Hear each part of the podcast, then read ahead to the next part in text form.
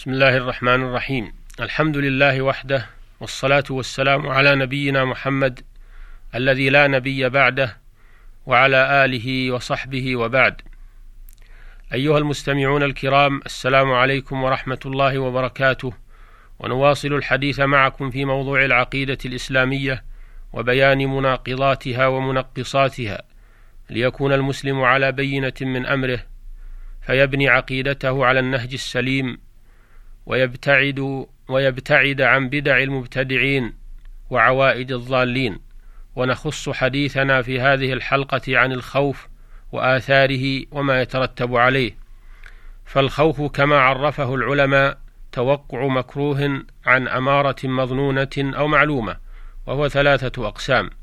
الأول خوف السر وهو أن يخاف من غير الله من وثن أو طاغوت أو ميت أو غائب من جن أو إنس أن يصيبه بما يكره. كما قال الله تعالى عن قوم هود عليه السلام أنهم قالوا له إن نقول إلا اعتراك بعض آلهتنا بسوء. قال إني أشهد الله واشهدوا أني بريء مما تشركون من دونه فكيدوني جميعا ثم لا تنظرون. وقد خوف المشركون رسول الله صلى الله عليه وسلم من أوثانهم فقال الله تعالى عنهم ويخوفونك بالذين من دونه وهذا الخوف من غير الله هو الواقع اليوم من عباد القبور وغيرها من الأوثان يخافونها ويخوفون بها أهل التوحيد إذا أنكروا عبادتها وأمروا بإخلاص العبادة لله وهذا النوع من الخوف من أهم أنواع العبادة يجب إخلاصه لله وحده. قال تعالى فلا تخافوهم وخافوني إن كنتم مؤمنين وقال تعالى فلا تخشوهم واخشون وهذا الخوف من أعظم مقامات الدين وأجلها. فمن صرفه لغير الله فقد أشرك بالله الشرك الأكبر والعياذ بالله. والنوع الثاني من أنواع الخوف أن يترك الإنسان ما يجب عليه خوفا من بعض الناس فهذا محرم وهو شرك أصغر وهذا هو المذكور في قوله تعالى الذين قال لهم الناس إن الناس قد جمعوا لكم فاخشوهم فزادهم إيمانا وقالوا حسبنا الله ونعم الوكيل فانقلبوا بنعمة من الله وفضل لم يمسسهم سوء واتبعوا رضوان الله والله ذو فضل عظيم. إنما ذلكم الشيطان يخوف أولياءه فلا تخافوهم وخافوني إن كنتم مؤمنين. وهو أيضا الخوف المذكور في الحديث الذي رواه ابن ماجه عن أبي سعيد الخدري رضي الله عنه عن رسول الله صلى الله عليه وسلم أنه قال لا يحقر أحدكم نفسه. قالوا يا رسول الله كيف كيف يحقر أحد أحد كيف يحقر أحدنا نفسه؟ قال يرى أمرا لله عليه فيه مقال ثم لا يقول فيه فيقول الله عز وجل له يوم القيامة ما منعك أن تقول في كذا وكذا؟ فيقول خشية الناس فيقول الله عز وجل فإياي كنت أحق أن تخشى. النوع الثالث من أنواع الخوف الخوف الطبيعي وهو الخوف من عدو أو سبع أو غير ذلك فهذا ليس بمذموم. كما قال تعالى في قصة موسى عليه السلام فخرج منها خائفا يترقب. أما النوع الأول الذي هو خوف السر فهو من أعظم أنواع العبادة فيجب إخلاصه لله عز وجل. وكذا النوع الثاني هو من حقوق العبادة ومكملاتها. ومعنى قوله تعالى إنما ذلكم الشيطان يخوف أولياءه أي يخوفكم بأوليائه فلا تخافوهم وخافون. نهي من الله للمؤمنين أن يخافوا غيره وأمر لهم بأن يقصروا خوفهم عليه. فإذا أخلصوا الخوف وجميع أنواع العبادة أعطاهم الله ما يريدون وأمنهم مما يخافون. قال تعالى أليس الله بكاف عبده ويخوفونك بالذين من دونه؟ قال الإمام ابن القيم ومن كيد عدو الله أن يخوف المؤمنين من جنده وأوليائه لئلا يجاهدوهم ولا يأمروهم بمعروف ولا ينهوهم عن منكر. وأخبر تعالى أن هذا من كيد الشيطان وتخويفه ونهانا أن نخافهم. فكلما قوي إيمان العبد زال منه خوف أولياء الشيطان وكلما ضعف إيمانه قوي خوفه منهم. قال تعالى إنما يعمر مساجد الله من آمن بالله واليوم الآخر وأقام الصلاة وآتى الزكاة ولم يخش إلا الله فعسى أولئك أن يكونوا من المهتدين.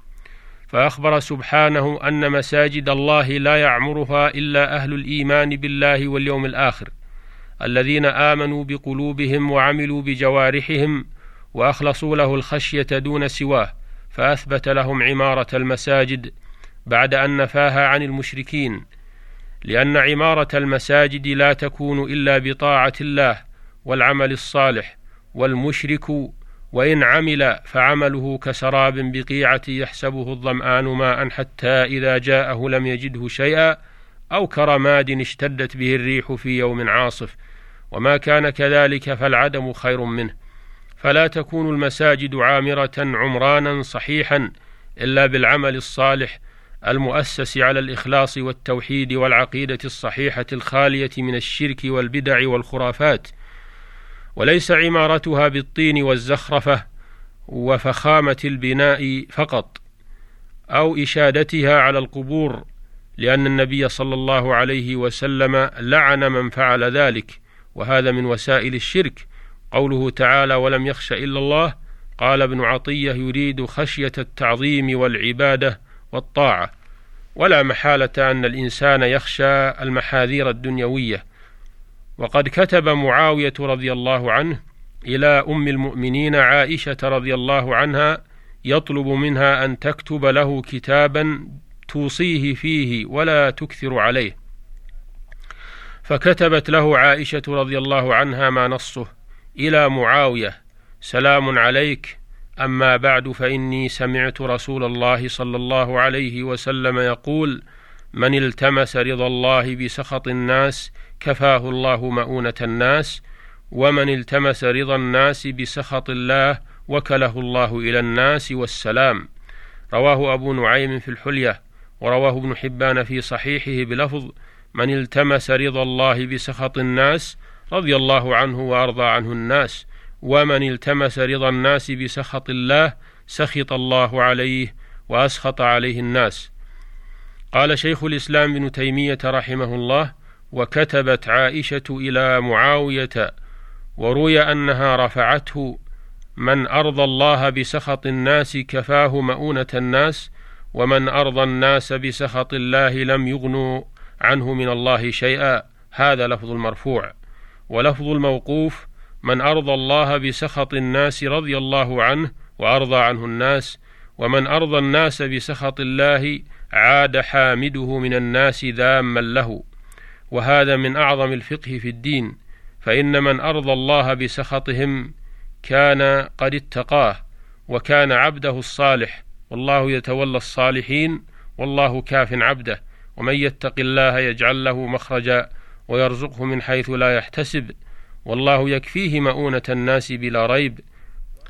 وأما كون الناس يرضون عنه كلهم فقد لا يحصل ذلك ولكن يرضون عنه إذا سلموا من الأغراض وإذا تبين لهم العاقبة ومن أرضى الناس بسخط الله لم يغنوا عنه من الله شيئا كالظالم الذي يعض على يديه. وأما كون حامده ينقلب ذاما فهذا يقع كثيرا ويحصل في العاقبة فإن العاقبة للتقوى لا تحصل ابتداء عند أهوائهم. انتهى كلامه رحمه الله. ومن هذا الحديث برواياته يتبين أن الإنسان إذا كان يطلب بعمله إرضاء الله ولو بسخط الناس حصل على مصلحتين عظيمتين. رضي الله تعالى عنه ورضي عنه الناس. ومن كان بالعكس يطلب بعمله إرضاء الناس ولو أسخط الله في ذلك فإنه يحصل له مضرتان. سخط الله وسخط الناس فدل على أن إرضاء الله تعالى يجمع الخير كله وأن إرضاء الناس بما يسخط الله يجمع الشر كله. نسأل الله العافية والسلامة وإلى الحلقة القادمة بإذن الله. والسلام عليكم ورحمة الله وبركاته والحمد لله رب العالمين.